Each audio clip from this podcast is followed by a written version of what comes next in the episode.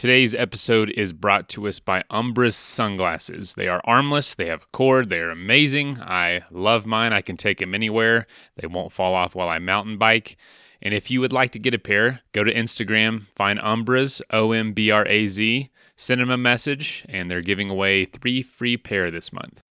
Something else I like to take with me anywhere is a couple packs of CS instant coffee. If I can't drag along all my coffee equipment, I do have that option to have incredible coffee in the backcountry or anywhere I go. Go to csinstant.coffee and use the code adventure at checkout for a discount on their incredible instant coffee.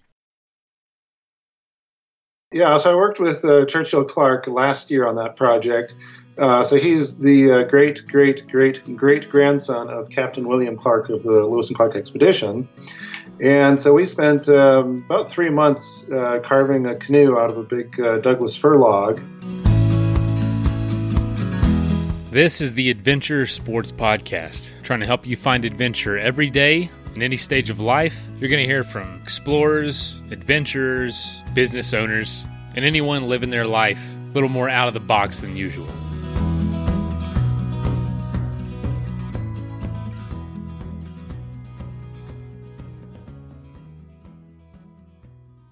You ever just hear a story on this show and think to yourself, "Wow, I could I could really see myself doing that." Um, you know, not all the stories I feel that way about. I think they're interesting, but I, I don't necessarily want to do them myself. Um, well, well, this one with with Thomas Elpel, I, I definitely thought, wow, I'm, pr- I'm, pretty jealous of this experience. And honestly, Thomas's entire lifestyle.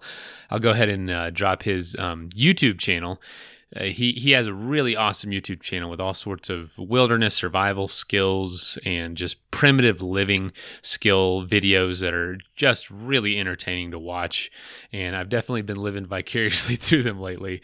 Um, but anyway, this experience of kayak or not kayaking of canoeing the entire Missouri River um, from Three Forks, Montana to St. Louis, Missouri, retracing the Lewis and Clark expedition um, in a dug out handmade canoe that he he made with the great great great grandson of William Clark of the Lewis and Clark expedition. How awesome is that, by the way?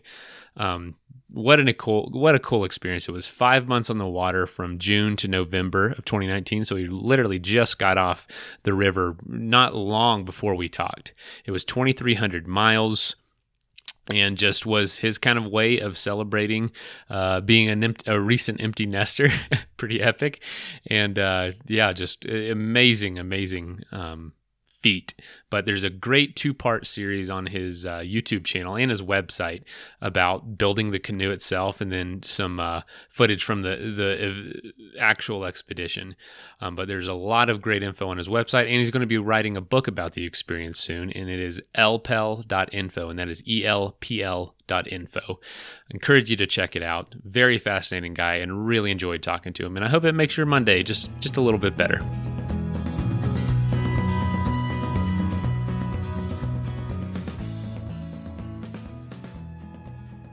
Perfect. Well, you know, I, I know you just got off the Missouri River, but I actually don't know, like, what day did you actually finish the trip?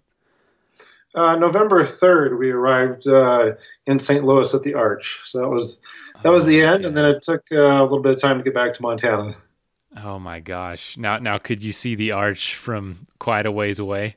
Um, a, a couple miles out, not a huge distance. So not like three days out, you could see the Arch. No, no. The arch is, you know, we talk about paddling the length of the Missouri, and the arch is actually on the Mississippi. So it's a, it's a sort of a symbolic ending point. Uh, there isn't really a good place to take, you know, if, if you just do the whole Missouri, there isn't any place to take out of the water there anyway. So, uh, and so the option is either you take out about three miles shy of the end of the Missouri, or you do you finish the Missouri and you go around uh, onto the Mississippi a little bit, and uh, paddle to the arch is just a nice uh, symbolic ending. Oh, absolutely. People know where it is. You know, it's nice. You know, like you said, ending point, and it, and it assures that you did the whole Missouri. You know. Yes, it does. But you don't have anybody questioning. Well, you actually stopped where you know a mile before it actually is considered the Mississippi, and so you, yeah, you, you get to disregard all the naysayers. But but if you don't mind, I'd love to go back. Where are you coming from today for the interview? Uh, so I live in Pony, Montana, southwestern Montana.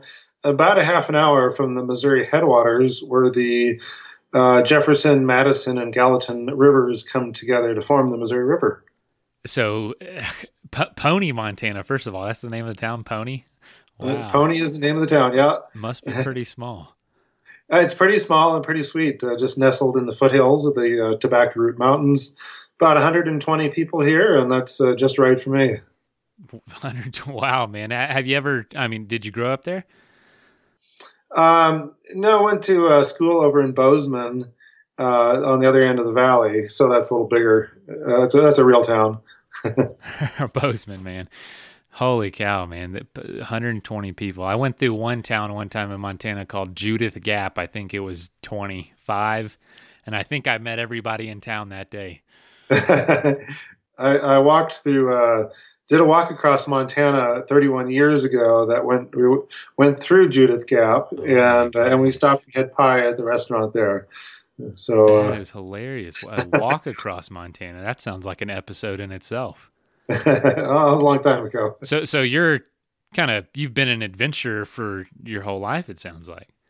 Uh, well, yes and no. Uh, I, I, did raise uh, four kids in between that expedition and this one, so uh, that had a lot to do with the current one. Is I'm a recent uh, empty nester, and thought, hey, I can, uh, you know, I've been I've been saving up for a while to, you know, to go do something, and so yeah, I wasn't sure I was uh, debating between bicycling across the U.S. or uh, walking the Appalachian Trail or, or uh, uh, paddling the Missouri, and the Missouri won out. So that's that was it for the year. oh man, I've got so many interesting. I'm like I got so many tangents I want to go on. Uh, those are three great options. First of all, I'm definitely partial to the bike traveling, but. Mm-hmm. As far as the most unique of the three, you definitely chose the right one. Yeah, well, I, I didn't really understand that beforehand. Um, you know, take like the Appalachian Trail. There's thousands of people that start that every year, and a couple Absolutely. hundred that finish.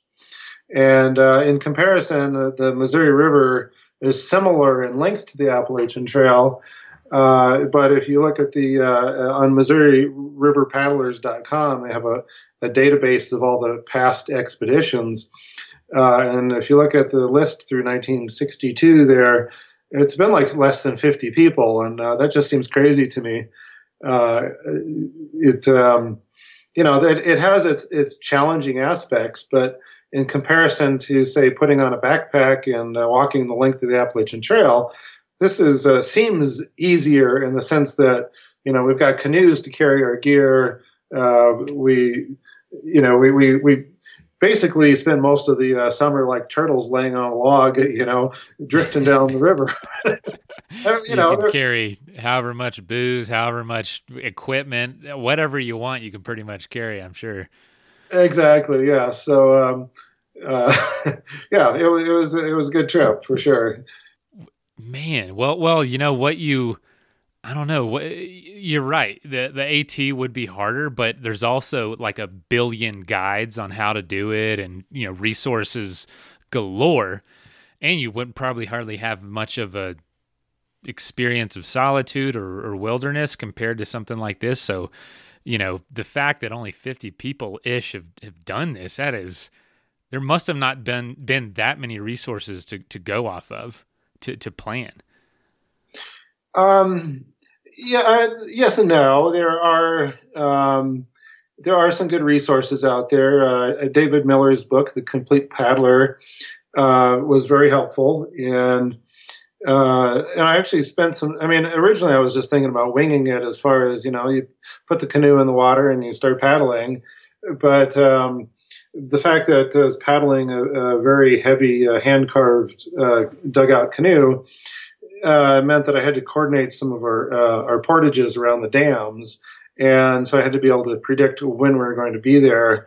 And so I started laying out like a, a theoretical schedule to get at least through the first few dams, and then I ended up doing that uh, all the way down to St. Louis. Uh, so working between the uh, Complete Paddler book and uh, Google Earth, putting together you know projected campsites for each day, and we didn't have to follow that, but um, it was it actually turned out being really helpful. uh, having that as a, as a reference point. So, th- so there is a there is a guidebook out there for it. that's a, just one though. No, I'm just playing. I'm sure there's. That's incredible. I mean, you know, there's so many things you mentioned before. You raised four kids. First of all, holy cow! I'm on my first, and it's it's given me a time. But first of all, you're an empty nester. What did your kids think about this? They must have thought Dad's crazy. Oh, they knew I was crazy, so and I don't think it uh, surprised them too much. that is too cool, man. So, so, and I didn't even mention one of the most amazing parts of all this. You did this in a canoe that you dug out of a, a essentially a log. Yeah, yeah. So I worked with uh, Churchill Clark last year on that project. Uh, so he's the uh, great, great, great, great grandson of Captain William Clark of the Lewis and Clark expedition. And so we spent um, about three months uh, carving a canoe out of a big uh, Douglas fir log and uh, and we tested it last year. Did a, a week long trip on the Marias River here in Montana, and then basically when we finished that trip, I started planning for this year's trip. Did you have any experience with with digging out canoes out of out of wood? Uh, I didn't, but he did. So he was the one who knew what he was doing, and uh, I just did grunt work to remove bulk material. Uh, so the engineering, the design of it. Um, uh, was all his uh, his part of that, and uh, also the artistic side of it. Uh, I don't know if you looked at any of the uh, the pictures online. But I did. Yeah, it's got the uh, he carved the beaver face into the front. It's got a tail on the back, and yeah, just really turned into a, a gorgeous work of art you know, I was just thinking, well, a, a dugout canoe, and I uh, hadn't, you know, thought in artistic terms of it. Uh, but what, uh, you know, the touch he added was just amazing and now you know be, being the like you said the great great great grandson of william clark is this just something he's done to kind of continue that tradition of, of, expedition or of ruggedness. And yeah you're right it's beautiful. And i think her name was bella. Um, now did i i, I kind of mixed up questions there but is that something he's been he's been doing for a while? Uh, yeah so the lewis and clark bicentennial uh, was uh, 2004 through 2006. Mm-hmm. And uh, he hadn't had experience before that, but he um, figured, you know, hey, it was in the family. So he went out and uh, joined the reenactors that were retracing the route. And uh, so part of that, he ended up, um, you know, on a dugout canoe um, going upriver up the Missouri and then rode horses over the mountains and paddled down the other side to the Pacific and then came all the way back uh, the following year there. And um, and along the way, they uh, or over one of the winter breaks there, they um, he got experience working on a dugout canoe. And so now that's that's what he does. Is he travels the country making dugout canoes. Uh, so he's made several, and um, I was lucky to to get him up to uh, our skills camp. Uh, I have a, a kids program and, a, and, an adult program. The kids program is uh, Outdoor Wilderness Living School or OWLS. And so I work with the public schools here to get the kids out of the classroom to do wilderness survival skills. Uh, things like uh, starting fires by rubbing sticks together, uh, foraging for wild plants, uh, building shelters, stalking game, so things like that. And so um, uh, the canoe project it was more of a, one that they could learn about. It wasn't so much a hands-on uh, type project, but kind of um, learn along you know, with you. Yeah, they could definitely. Uh, they were interested. They're very interested in that. And then my adult program, uh, Green University, um, you know, as, uh, have students that come in and out of that. So we had um, some people get in on it that way as well. Wow so you're sitting here now this is a skill you didn't have so you're learning this skill but but it's probably safe to say for the other skills needed on the trip you were pretty ready what what was it what was the process the, the journey like making the canoe itself it sounded like it was almost as long as the, the paddle itself uh, yes i mean there, yes and no the we took off we did the majority of the work in the first two weeks Oh, but okay. you know, the closer you get to the end, the longer it takes. Um, and so you know, it just went slower and slower as we were uh, fine tuning it. Um, and of course, uh, running kids camps in the middle of all that, so it's not like uh, uh, the canoe was the only thing that was happening. Right, of course, yeah. Uh, life still happens around adventures, is what we learn on this show. You gotta, you gotta fit it in where you can. We've talked to plenty of people who are like, I had 20, 30 years of raising kids and now I'm doing adventures. And it's like, all right, that's awesome. Um, and so you're, you're right on track for that. Was there ever a time where you just thought, man, forget this. Let me just go buy a canoe. Oh, not at all. No. Um, and, and same for being on the river. Uh, you know, the, the, the guys that were with me had modern canoes and I just had no desire to trade places with anybody. Uh, that's not to say it was always easier uh, in the dugout canoe because it's it definitely was not as streamlined or uh, you know and the lakes in particular is like paddling a log. yeah. So um, literally. Uh, but there's something uh, just a little more solid and real about it. Um, it's and it's hard to describe, but you know when you paddle a dugout canoe, it's it's the real deal and. Um, you know, so I just didn't want to didn't want to leave that. no, I, I, what an amazing aspect to add to it that a lot of people wouldn't even think about, you know, and, and just a, a way to you've had a lot of time to think about the journey before you actually went on the journey. Uh, yeah, yeah, and the fact that that uh, dugout canoe project came together is is what had cemented the uh, the decision. You know, whereas instead of doing a hiking trip or a biking trip, uh, the fact that that uh, kind of serendipitously came together is what decided it that I would do the uh, the canoe trip. And another guy here had actually donated an old. Um, you know, worn out dugout canoe for a museum piece to my uh, to my kids camp there, and uh, and and then he sold me his dugout canoe trailer uh, that was custom built, and it's like there's not a lot of dugout canoe trailers in the world, but this one just kind of landed in my lap, and so there's this kind of serendipitous uh, element that um, all these things came together uh, that you know it's like yeah okay this this canoe trip is going to happen. It's meant to be. Yes exactly I know this is an ad, but this is actually how I feel. Ombraz sunglasses are amazing. They're armless and they just have a cord that connects the frame around your head. And my son can't pull them off my head like he pulls my other sunglasses off. They won Backpackers Magazine Gear Editor's Gear Choice of the Year. They plant 20 trees for every pair they sell. And honestly, guys, I, I, wear them every day. I take them everywhere I go. I just wore them cycling the other day on a long trip. It was they just perform great. I love that there's no arms on them. I slip them in the pocket of my shirt or in my pants. I don't have to worry about breaking them. Fantastic glasses. I don't have to worry about them coming off if I'm wrestling around with my son or playing with my dogs. Uh, I, I really do enjoy them, enjoy them, and I'm going to be buying more for myself for the foreseeable future. I mean, they're just, they've totally changed the way I look at sunglasses. You can check them out too at ombraz.com, O M B R A Z.com. They make a great Christmas gift. I know you can't always make coffee the way you want to in a lot of the places that we go, you know, in the backcountry or on top of a mountain somewhere. But the good news is there is a great option for coffee in the backcountry, and it's CS instant coffee. They make big pouches that fill, you know, 20 ounce containers with fresh coffee.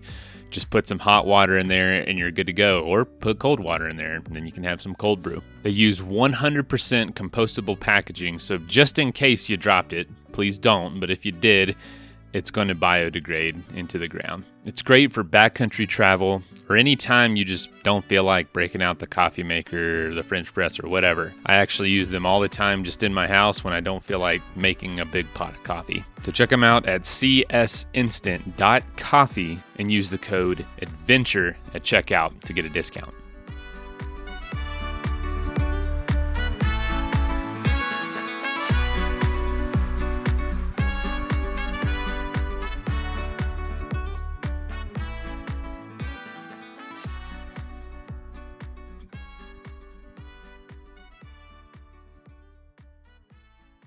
Well, I, I, tell you, you have an incredible like two part uh, video, two videos on your website that kind of show the process of making it and then show part of the journey. And oh, I'm gonna totally link those because I really encourage people to take what is it? Let's see, 30 minutes and 20 minutes. So yeah, less than an hour of your time to watch this. It's incredible. It's exciting. It you just see the hard work that goes into it. And yeah, this is a this is a tree that you're working on, man. It is enormous. Can you just tell people like what was the length of your canoe overall and, and what was the weight and everything? Because I, I, think it's amazing. Yeah. So um, a, a, typical um, tripping canoe would be about a 17 footer, and the the tree, the uh, the dugout canoe is a 20 footer, so just slightly bigger. Uh, but it's quite heavy. The um, I actually had a cottonwood picked out for it, but uh, Churchill took a look at it and said it wasn't big enough. So then I went in, you know, went into panic mode looking for a big enough log, and uh, and we found this Douglas fir at a sawmill. And I got to tell you, Douglas fir is not a conventional uh, wood for doing uh, dugout canoes. It, it's hard, it's full of knots, and it cracks. And um, so not not so, ideal. yeah. Uh, so you know, we ended up. Um, well, for one thing, we used a lot of power tools working on it because it's like we'd chop at the uh, chop at those knots, and the tools would just bounce off. And I so, saw that, um, and I thought, I'm like, is the blade turned around? Because it would just bounce right off. I'm like, no, they're hitting it with the blade. It is like yeah. hitting concrete. Yeah. So um, and the other thing is that Douglas fir is heavy. That uh, like cottonwood apparently loses. Um, I think it's like half its weight when it dries out whereas Douglas fir loses like 10% of its weight. And uh, and we've we've said uh, Churchill and I said from you know once we finished the canoe that it weighed like about 500 pounds, uh, but we never actually weighed it. And um, and you know four of us can't even lift the head off the, the ground, so uh, concluded it must be considerably more than 500 pounds. And so um, I, I'll, I'll, weigh it one of these days. This hasn't happened yet, but um, uh, my guess is it could be as high as like 900. So it's, it's a heavy canoe. Definitely uh, don't throw it over your shoulders to uh, Portage. Yeah, logistically, that's got to just make so many things so different than a normal canoe trip. Because you know, I, I yeah, I've done canoe canoeing. I can just pick it up myself. But this, like, what did you do to I mean, was it hard to paddle in the water or get moving? Uh, no, I mean it, it, really actually paddles quite well. Uh, certainly not uh, you know like a sleek uh, canoe or kayak, but um, it, it, paddles just fine, and it has enough mass that once you you know get it moving, uh, it takes a little bit of you know braking to. Uh, if you're coming into shore, you got to make sure you're not coming in too hot. oh man, no kidding. 900 pounds, potentially 900 pounds of wood flying into yeah. shore. um, of course, you know, we can't, you know, a lot of canoes you would, you would um, take them out of the water when you get to camp. Uh, it's nice to have that option that you can just pull it up on shore. And that is, uh, you know, not, did not happen with the dugout canoe. Uh, so that just, you know, it was a factor sometimes in choosing campsites uh, and finding a suitable place, uh, you know, where we could uh, tie up or drive a stake in, knowing that we would have to uh, leave the canoe in the water and slog through the mud to go back and forth to get the gear. Wow, what a fascinating twist to put on just you know a canoe trip. when did you when did you start the journey? Uh, so we started uh, June 1st. So it was uh, five months and three days. Um, from yeah from Three Forks, Montana to St. Louis, Missouri, and that's about uh, the river itself is 2,341 miles, and you miss a little bit here and there because of dams, but um, uh, you know we did probably in the range of 2,300 miles anyway. Holy cow! And now, can you just tell us what once you got the canoe built, you had some logistics, your logistics figure out you know, did, did you have to research the river or were you familiar enough with the river to know, you know, you did the whole river from Three Forks, Montana to St. Louis. Like, what is the mood of this river? Is, there rapids and, and, dangers you have to watch out for like that? Um, as far as, you know, rapids and all that goes, it's, um, uh, the Missouri is exceptionally tame. Uh, it, it's actually kind of shocking that a river could be so long and um, so flat. um, so there, yeah, there isn't much for um, rapids.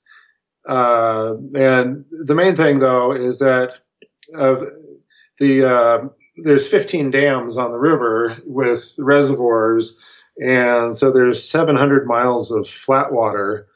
Uh, basically, one third of the river is flat water impounded behind the dam. So that, that's like uh, paddling from Seattle to San Francisco on a lake, and uh, so that was, you know, that's one thing Lewis and Clark didn't have to deal with. Uh, but uh, you know, we did, and the, the lakes are a trial for sure. Oh, I can imagine. I, I guess you lose the uh, the flow of the river at that point. Yeah. Um, so you know, some of the smaller lakes are are fine because there's you know if they're skinny enough or they're not too windy, then we can paddle them fine. But wind is a major challenge. Uh, the first biggish lake that we encountered, uh, Canyon Ferry Lake here in Montana.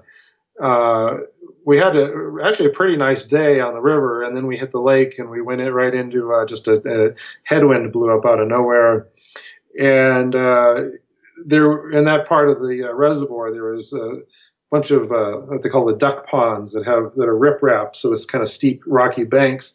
There was nowhere where we could land safely, and so we we're just basically stuck in the lake paddling into the wind.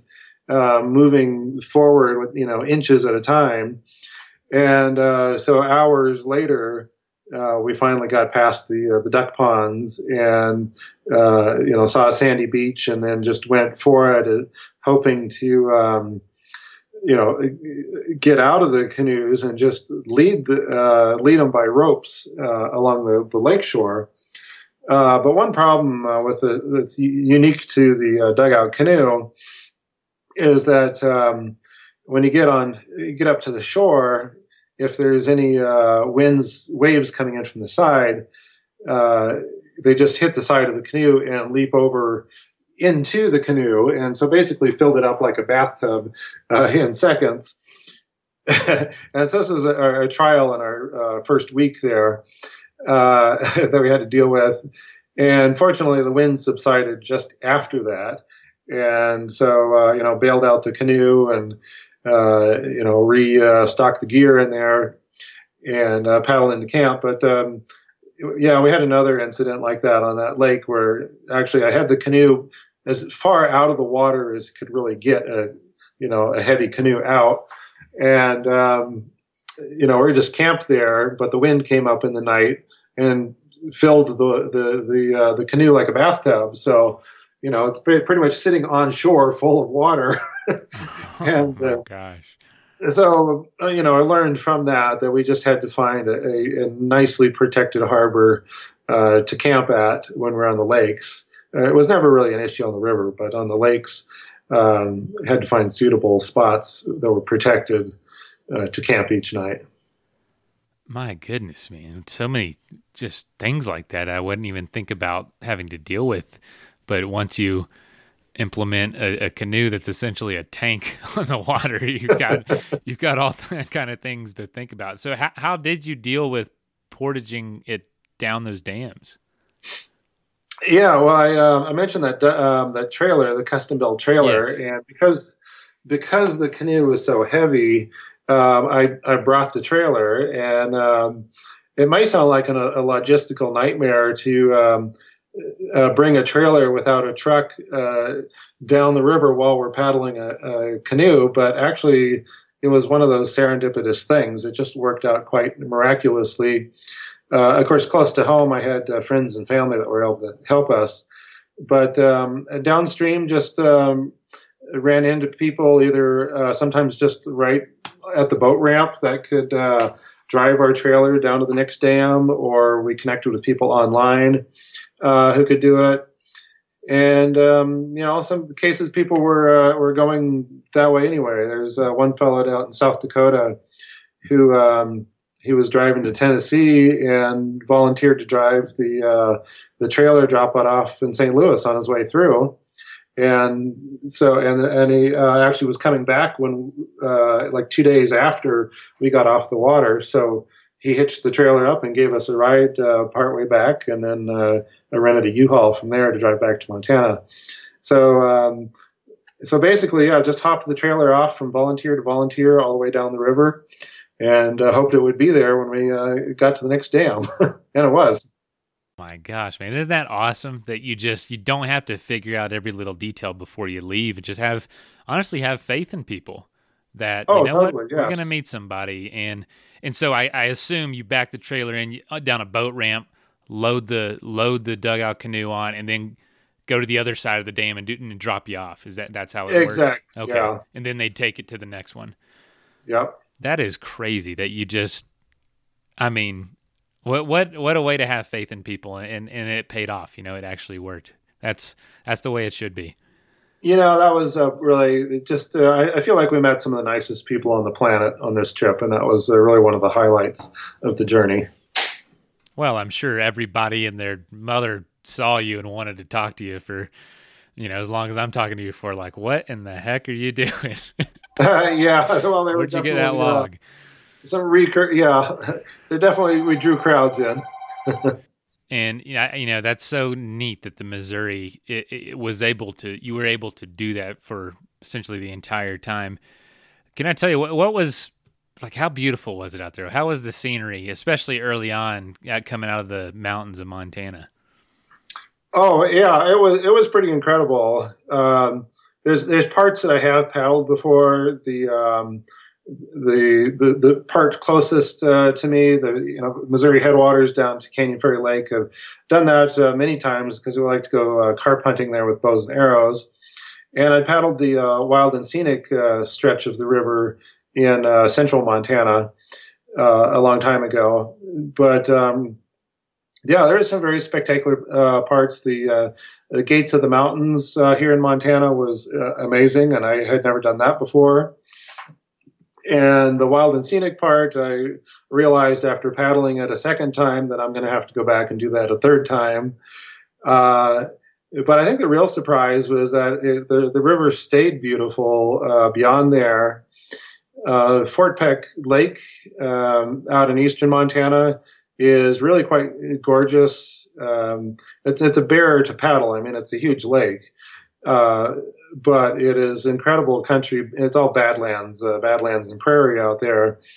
Um, but it is so beautiful, and uh, I just love to uh, to get out and explore. And you know, that's the thing is I, I could take another month just paddling the Montana portion uh, of the Missouri River, and uh, you know, there, Montana is a big state. There's actually one third of the entire length of the Missouri River is in Montana.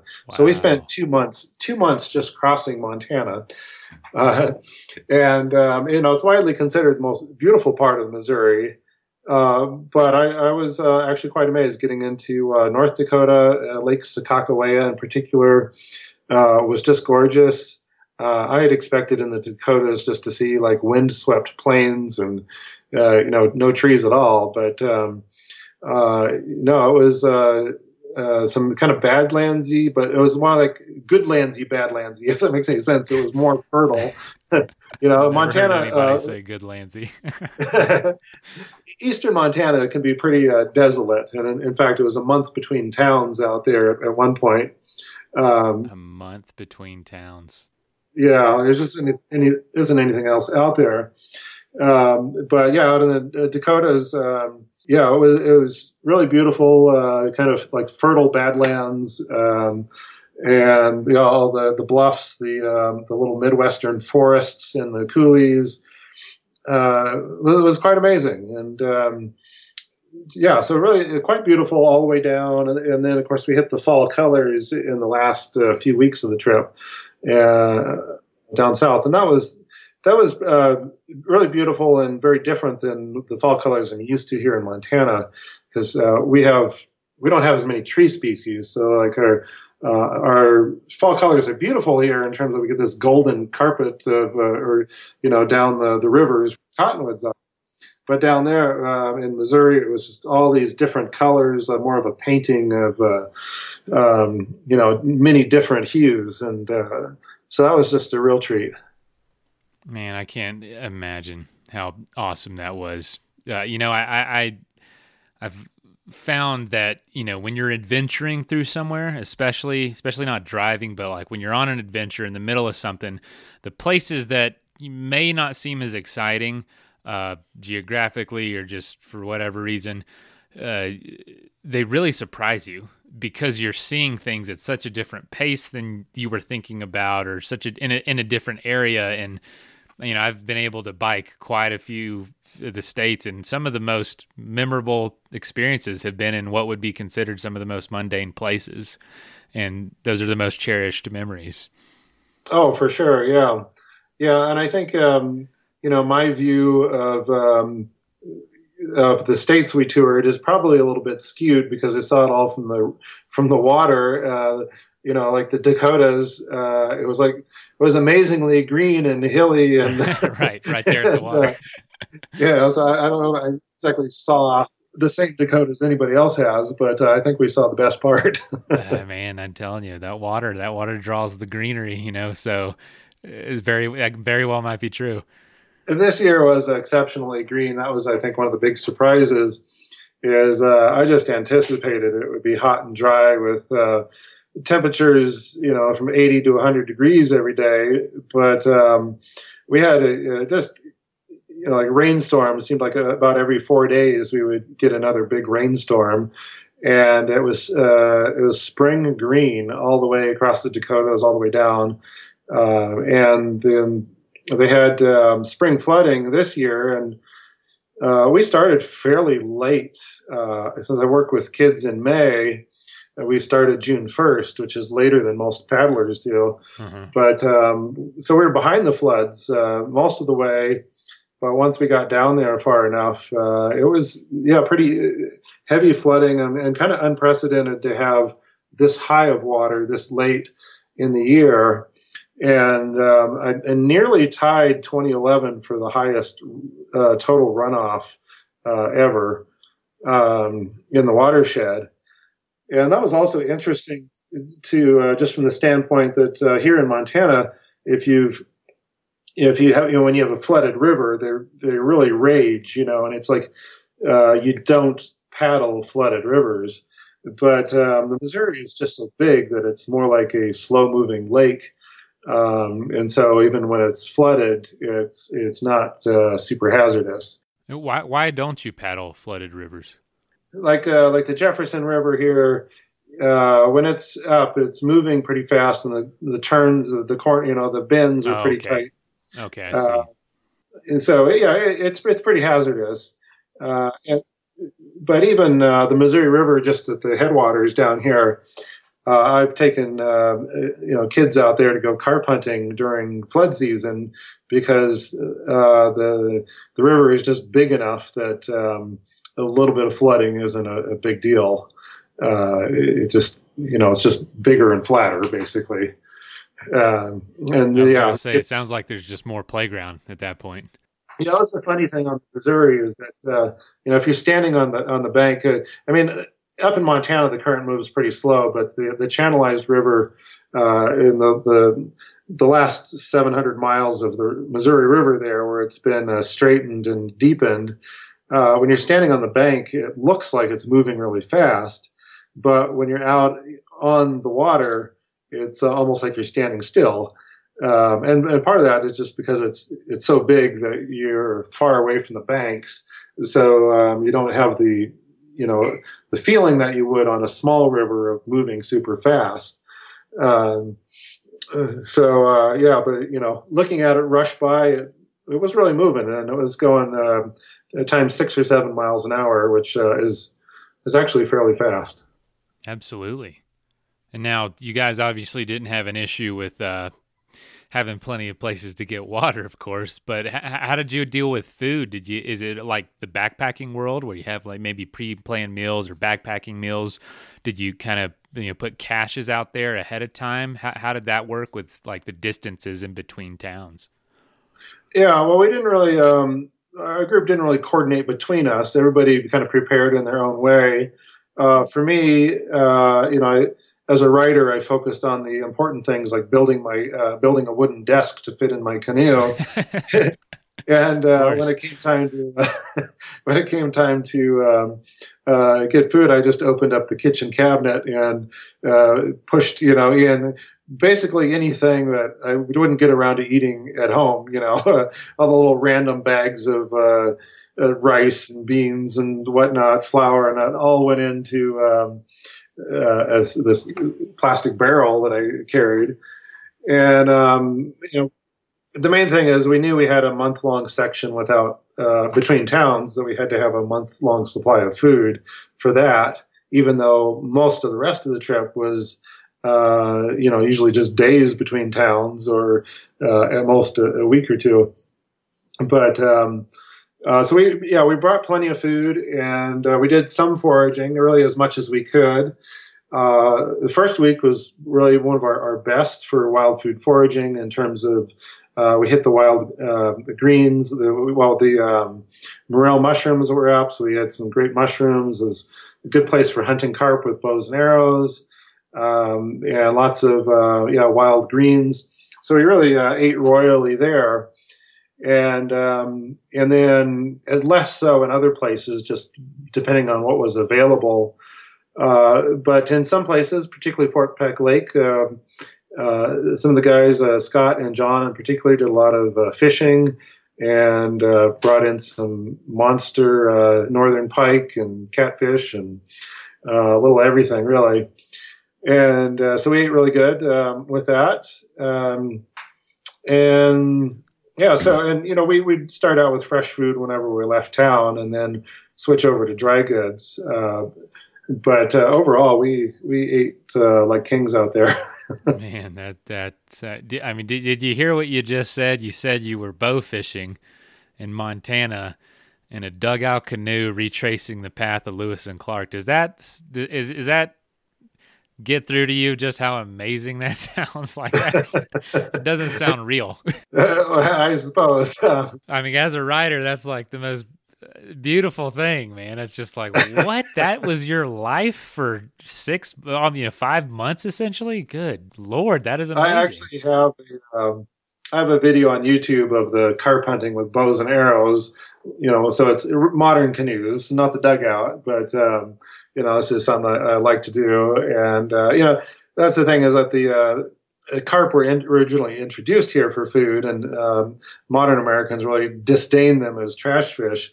But uh, they're, they're considered uh, uh like a Christmas dish in some uh, some Eastern European countries, and they're really quite good. So I was I was hoping to hunt for carp all the way down, but it was really just this first week was the only spot that we found that was really good for hunting them. Wow, you know I've actually never had one just because I've heard that, but I'd love to try it. I have no qualms about giving it a shot, and definitely plentiful in places. So that might be uh, heck. I'd love to acquire a taste for them. That's for sure. Yeah. Oh, yeah. Um, you might be surprised. They're really quite good. Good. That's good to hear. I'm, you know, everyone says that, but I've never been picky, so I don't know why I listened to them in the first place. but you, you, keep saying we, and I apologize. I haven't asked who was all on the trip with you. Yeah. So there's um, really five of us that um, we're on the you know on on the official expedition. Other people that came and go, and there's four of us that uh, that finished that did the whole thing. So that was um, Scott Robinson of Colorado, uh, John Gentry of Tennessee, Chris Dawkins of Washington State, and myself. Uh, and you know, I, I do canoe trips every year, typically one or two weeks, where I just say, "I'm going canoeing. Who wants to come with me?" And uh, so I'm used to canoeing with, um, you know, people that are either strangers or, uh, you know, friends, family, former students uh, from my Green University program, basically whoever wants to come along. And, um, and so that's what I did on this. And I, uh, it's actually, it's hard to find uh, people that can, uh, drop everything, even if they want to go. It's mm-hmm. it's hard for people to walk away for uh, what what I said would be up to six months.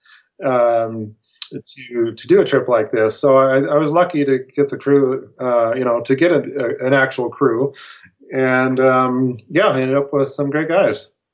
You know, I will say, and, and as we hear, list, you know, I hear from listeners all the time. It's not the lack of desire that keeps people from going. It's really the lack of you know being able to just work it out in normal life, and it, it usually does have to wait for a time where they're either you know before kids or uh, after kids. You know, with uh, like yourself, empty nester, but you know that's that's I I can guarantee a lot more people wanted to go but couldn't. Yeah.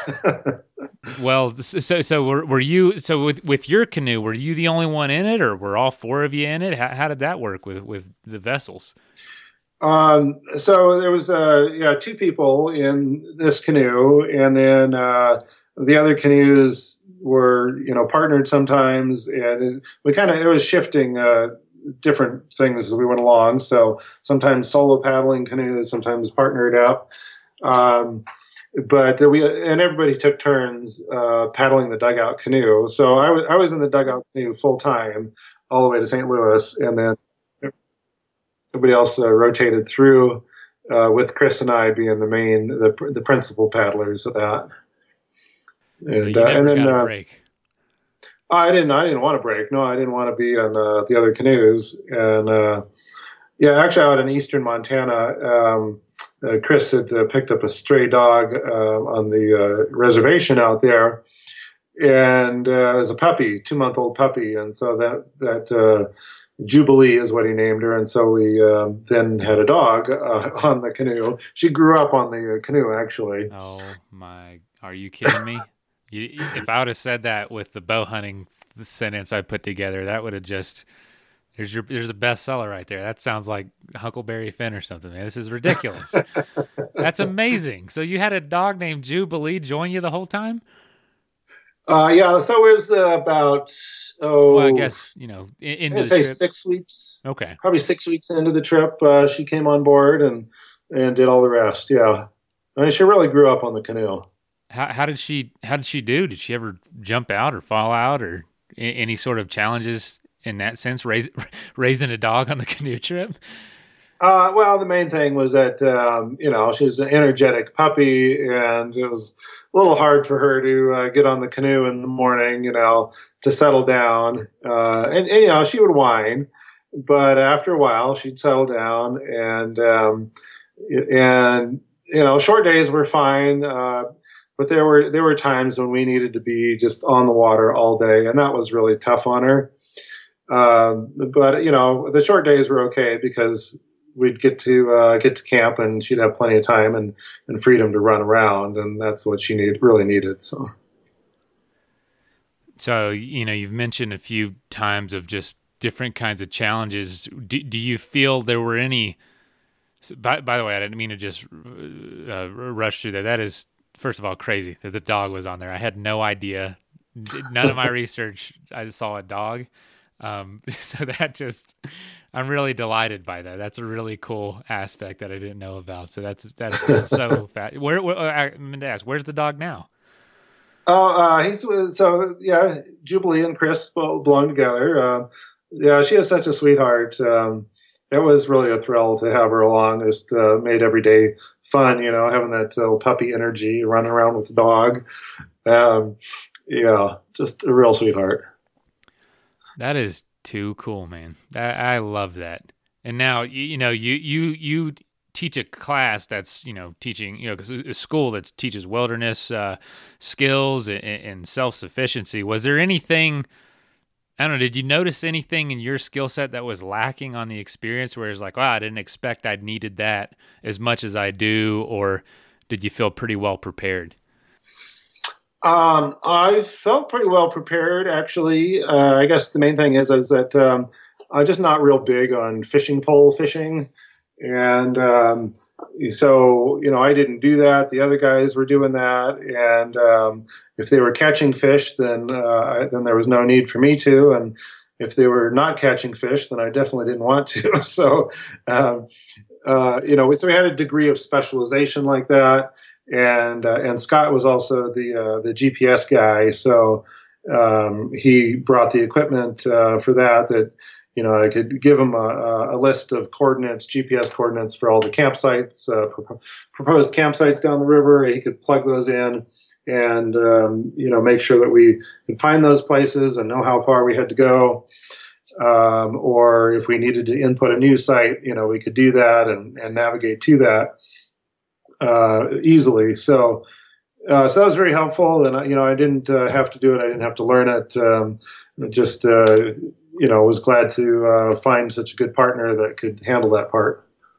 So you you seem pretty laid back about all this, and pretty uh, you know, didn't seem like there was a ton of surprise. Was there anything that was incredibly challenging about it for you, or or a part of it that was the most challenging or difficult? Well, certainly the uh, the lakes, the and, lakes. I, and that's okay. the thing is like I knew they would be challenging uh, ahead of time. I had enough experience to know that, and, and that's the thing is that um, you know I, I, paddled the Missouri River, but I, I don't really think of myself as a paddler. I, I you know I like canoeing. I canoed the Missouri River, which to me is different than paddling, and so um, I'm kind of a landlubber. And uh, you know, there's a lot of guys that are just happy to get out there and just dig into the water and, and and paddle. That's what that's what a lot of people do is they just want to paddle to the end. And to me, I just wanted to paddle to get someplace interesting to uh, get out and hike and explore. So I'm really not that fond of paddling, actually. Okay. So so was, how would you explain that difference? Is canoeing just kind of flowing with the river? Uh, well, yeah. I mean, there's that flowing with the river. Uh, it's um, you know, to me, I wanted to see everything along the way. I wanted to explore, uh, you know, check out every rock and tree and bush. and, you know, so we're doing hiking and um, take layover days just to get out and see the area. Uh, we went to a lot of historical sites. Uh, so, really, uh, being tourists. Um, as opposed to kind of the idea of, of, getting out and conquering the river, you know, uh, that the goal is, you know, to get to the end. That was always kind of secondary. Mm. Um, but anyhow, the uh, the lakes were um, you know the major concern even before we left, and uh, I wanted to paddle some of that, but not all of that. And uh, we did do uh, um, Fort Peck. I mean, we paddled all the lakes down to Fort Peck, uh, which was a um, Fort Peck is I don't remember over 100 miles long. Um, so just this immense lake uh, out in eastern Montana, and um, it can be pretty challenging with the wind and the waves out there. But um, we, uh, you know, we did it. We uh, pulled it off. We're very proud of that, and just didn't necessarily want to do it again. And uh, when we got out to uh, Lake Sakakawea in North Dakota, uh, we paddled the first part into um, a marina there, where we met a guy who he wanted to join us for um, to paddle part of the the river. And um, when he was coming, I you know he asked if there was anything uh, we needed, and I said, "Well, do you happen to have an outboard motor laying around?" and this was just another one of those many serendipitous things. Uh, is he actually brought an outboard motor, and we strapped it to the back of the the dugout canoe, and we lashed the um, uh, Scott's Old Town canoe to it, and then we were towing uh, another canoe. And um, and yeah, when we first put this together, by the time we got it done, it was uh, getting into the afternoon, which is when the winds really pick up. But we were uh, eager eager to get out there, and so we uh, we motored out onto the lake into this headwind and then, of course, with the water coming in, you know, the waves coming in between the two canoes, it was sloshing up over over the sides. And so we basically traveled uh, or traded um, paddling for sponging. So we were, you know, uh, sponging and bailing uh, continuously as we're uh, jetting down the lake at 1.8 miles per hour. oh man, that poor motor. and the uh, you know, and, there wasn't really anything to lash to on the dugout canoe, so all the lashings are super loose, and the uh, you know with the waves, the uh, the two canoes are kind of seesawing up and down at different rates, and the, the, lashings are lurching back and forth, and the water's coming in, and it it, it seemed like an eternity to uh, to get to the first bay that we could get out uh, uh, off the lake at, um, and that was only like three miles from where we started that day. oh but uh, in principle, we proved that the the, the motor could work. Uh, you know, it could only get better from there if we had better weather. Uh, so yeah, so we used that um, across all the lakes in the Dakotas, which was. Um, uh, Lake Sakakawea, Oahe, uh, Lake Sharpe, and Lake Francis Case, which is between them, um, thinking in the range of 400 or yeah, probably 400 miles. Uh, and that took us uh, six weeks with a motor. Um, and a lot of that time was just spent waiting for the wind to stop blowing uh, so that we could get out on the lake. Uh, we could, you know, we, we could move about uh, four and a half miles an hour under ideal conditions. And um, so, yeah, six weeks puttering along uh, across all those lakes. And uh, if we hadn't done that, I wouldn't be home yet. really? Wow. That's, did, did, was anyone on the team I mean, was there? How'd you guys do relationally? Was anyone frustrated with the pace at any time? Because I've definitely done adventures, kind of both ways. You know, for the enjoyment, kind of more traveling, going to see sights, and the others are you know going straight to the finish line. And I will say, you have more fun when you're uh, when you're just kind of meandering. At least I do. Yeah, um, for the most part, uh, uh, pretty good. The um, uh, John was more eager to get to the finish line, uh, mostly because he had obligations at home uh, he needed to get back to. Um, but uh, most of the time, it just made sense to uh, stick together. And then when we got uh, down near Omaha, Nebraska, that's when he really jetted ahead. you know, we'd long done we we'd long ago sent the motor into storage, so we we're just back to paddling. Uh, but we had a, a, pretty fast current, and um, you know, if you just put enough hours, you could really get in the miles. So uh, he went ahead of us at that point and reached St. Louis about two weeks before we got there. Man, just the fact that you guys all were able to stick together that long and get that many people to take that much time off is it's pretty amazing. What an experience! Uh, you know, I found out about you through um, Daniel Hurd. Oh yeah. He said he joined you for part of it. I, I, I don't I didn't he didn't tell me exactly what that was, so I actually don't know. Yeah. Okay. So uh, yeah, Dan is uh, bicycling the lower 38 state or 48 states for uh, suicide awareness, um, and so we had uh, paddled into uh, I think it was a Decatur, um, Nebraska, and you know all these little there's so much flooding that uh, like this park had been flooded I think three times that year or this year. And uh, and there was another big storm coming. And so the park uh, uh manager you know suggested we come pitch our tents inside this uh, sheltered area and we did and there was uh, Dan was already um, camped there with you know with his bicycle and his tent there and so we met and started hanging out together, and we were going more or less the same direction. So um, we started basically traveling together. He was going by bike, and we were going by canoe, and we'd uh, uh, camp together at uh, towns along the way, and then go touring uh, some of the historical sites uh, around. And uh, so, yeah, that was that was a lot of fun. Um, just he's such a great guy, and it was fun. Um, connecting up in you know town after town. That's so cool, man. Yeah, Dan was on the show earlier this year, and oh, he's just been a pleasure. He reaches out pretty often with where he is and connecting us with you know with new new potential guests, and he's just ah, he's just a great guy. Oh, he's terrific. Yes, that's awesome, and I love what he's doing. So once he uh, once he comes through here, we're definitely gonna try to do something live. But uh, yeah, he he told me about this. I'm like, really? You ran into them and just joined them for a little bit? That is amazing. It's just you just never know who's out there doing what. It's so amazing to me. Who who just just incredible to me.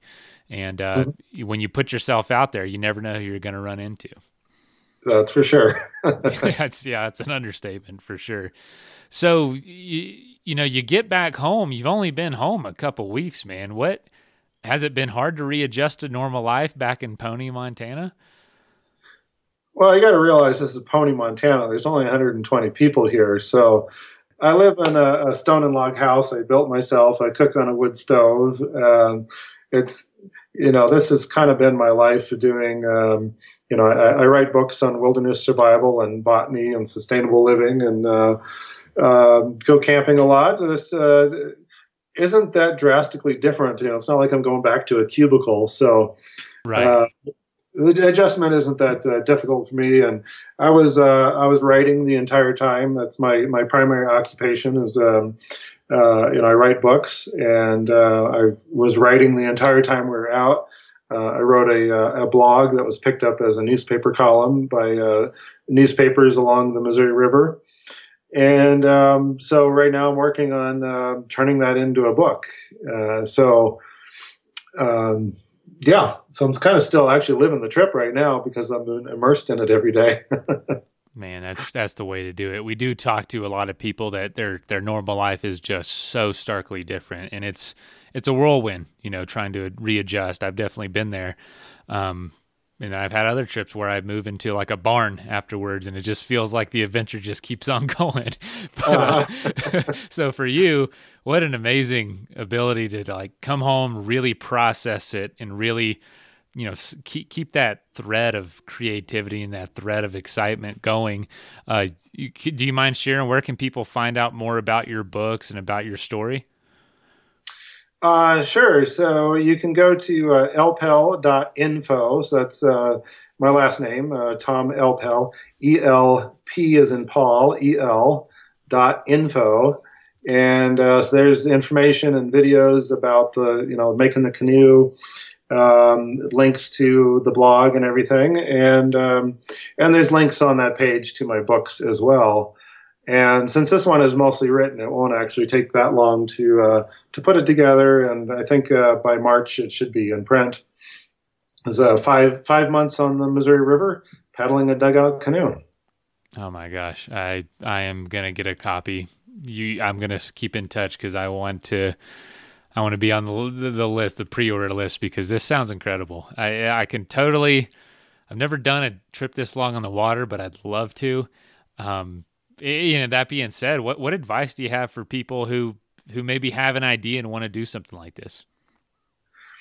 Um, yeah, I think uh, the main thing is is to give it the time it needs and not to rush it. Uh, you know, to I, I, just really don't not into that uh, getting to the finish line thing. I think um, that just causes a lot of unnecessary stress and uh, you know repetitive stress injury and all that. Uh, that um, you know, allow the time, um, whatever time the journey needs.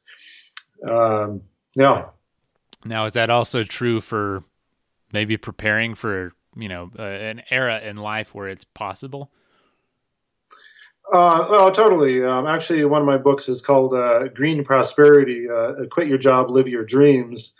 And uh, most people are actually within about five years of retiring uh, if they um, just have a, um, a good plan to do that. And it's not so much about uh, making more money, but as uh, needing less. And the reason that I've been able to do the things that I like to do in my life is um, is because uh, you know I've avoided having a lot of the expenses that other people do. Uh, basically, I took my the wilderness survival skills background that I had, you know, shelter, fire, water, food, and looked at those and said, you know, uh, how can I make a lifestyle where I have no rent, no mortgage payment, you know, no uh, energy bill, and uh, you know, pretty much no uh, big monthly expenses. And so I ended up uh, building this uh, stone and log house on a, a limited budget there, and um, you know, it's solar and wood heated, and I have solar panels for electricity. Um, and so, um, yeah, my expenses are pretty pretty minimal.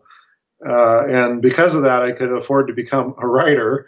Uh, that I could, you know, I could go into the writing without needing to produce an income from it, and write long enough until I did produce an income.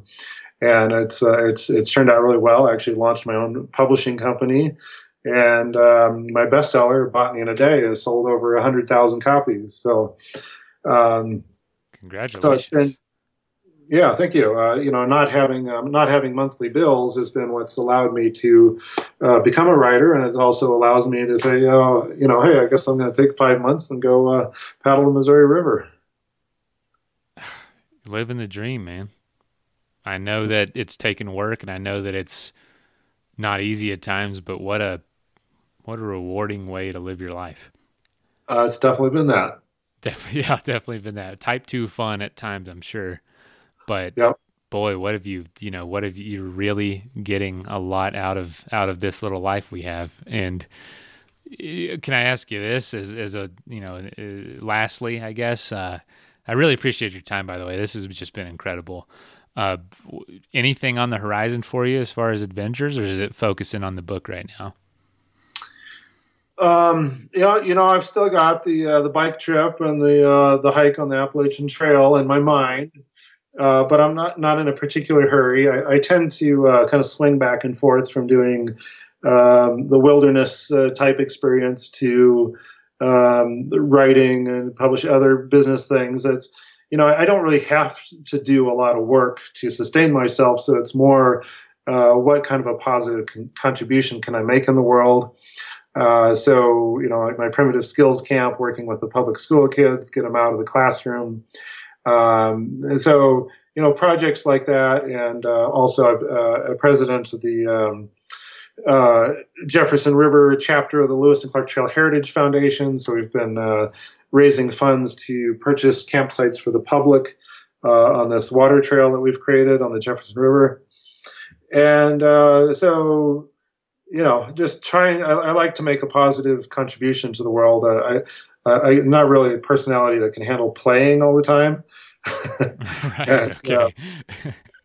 Uh, so yeah, I'll uh, I'll work my butt off for a few years, and then I'll uh, decide. Okay, now it's it's time to go play for a while.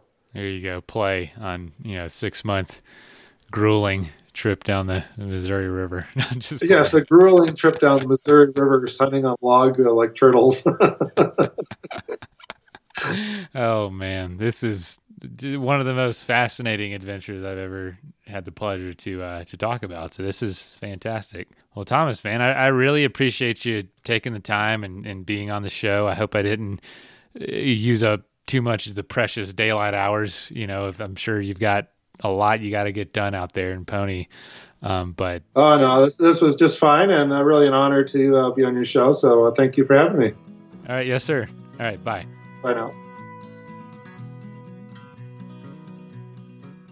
First of all, thank you so much for listening. It means the world to us that you choose to listen to the show. If you'd like to help us further, you can leave a review on iTunes, share us with your friends, your family. It goes a long way to grow in the show. You can also support us financially through patreon.com slash adventure sports podcast. Link is in the show notes. And also, if you have an idea of who could be a good guest for the show, we're always looking for people to tell their story uh, about the outdoors or adventure. So if you know someone, please reach out. Email us at info at adventuresportspodcast.com. And until then, get out there and have some fun.